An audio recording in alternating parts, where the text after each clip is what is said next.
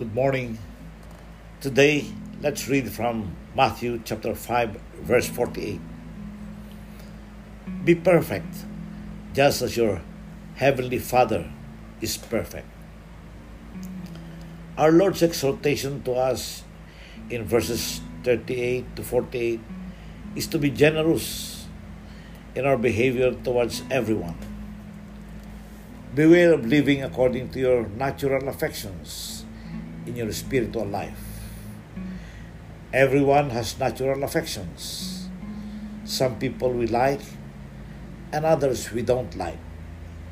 Yet we must never let those likes and dislikes rule our Christian life. If we walk in the light as He is in the light, we have fellowship with one another. Taken from 1 John chapter 1 verse 7. Even those towards whom we have no affection. The example our Lord gave us here is not that of a good person or even of a good Christian, but God Himself. Be perfect, just as your Father in heaven is perfect. In other words, simply show to the other person what God has shown to you.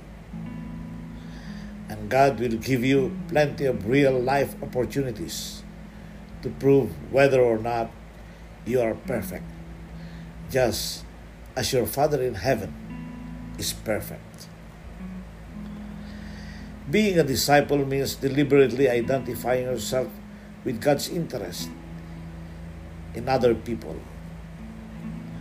Jesus says, A new commandment I give to you that you love one another as I have loved you, that you also love one another. By this, all men will know that you are my disciples if you have love for one another. Taken from John chapter 13, verses 34 to 35.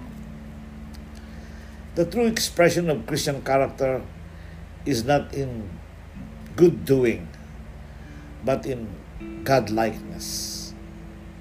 If the Spirit of God has transformed you within, you will exhibit divine characteristics in your life, not just good human characteristics. God's life is in us, expresses itself as God's life, not as human life trying to be godly. The secret of a Christian life is that the supernatural becomes natural in him as a result of the grace of God. And the experience of this becomes evident in the practical everyday details of life, not in times of intimate fellowship with God. And when we come into contact with things that create confusion and a flurry of activity, we find to our amazement that we have the power to stay one wonderfully poised, even in the center of it all.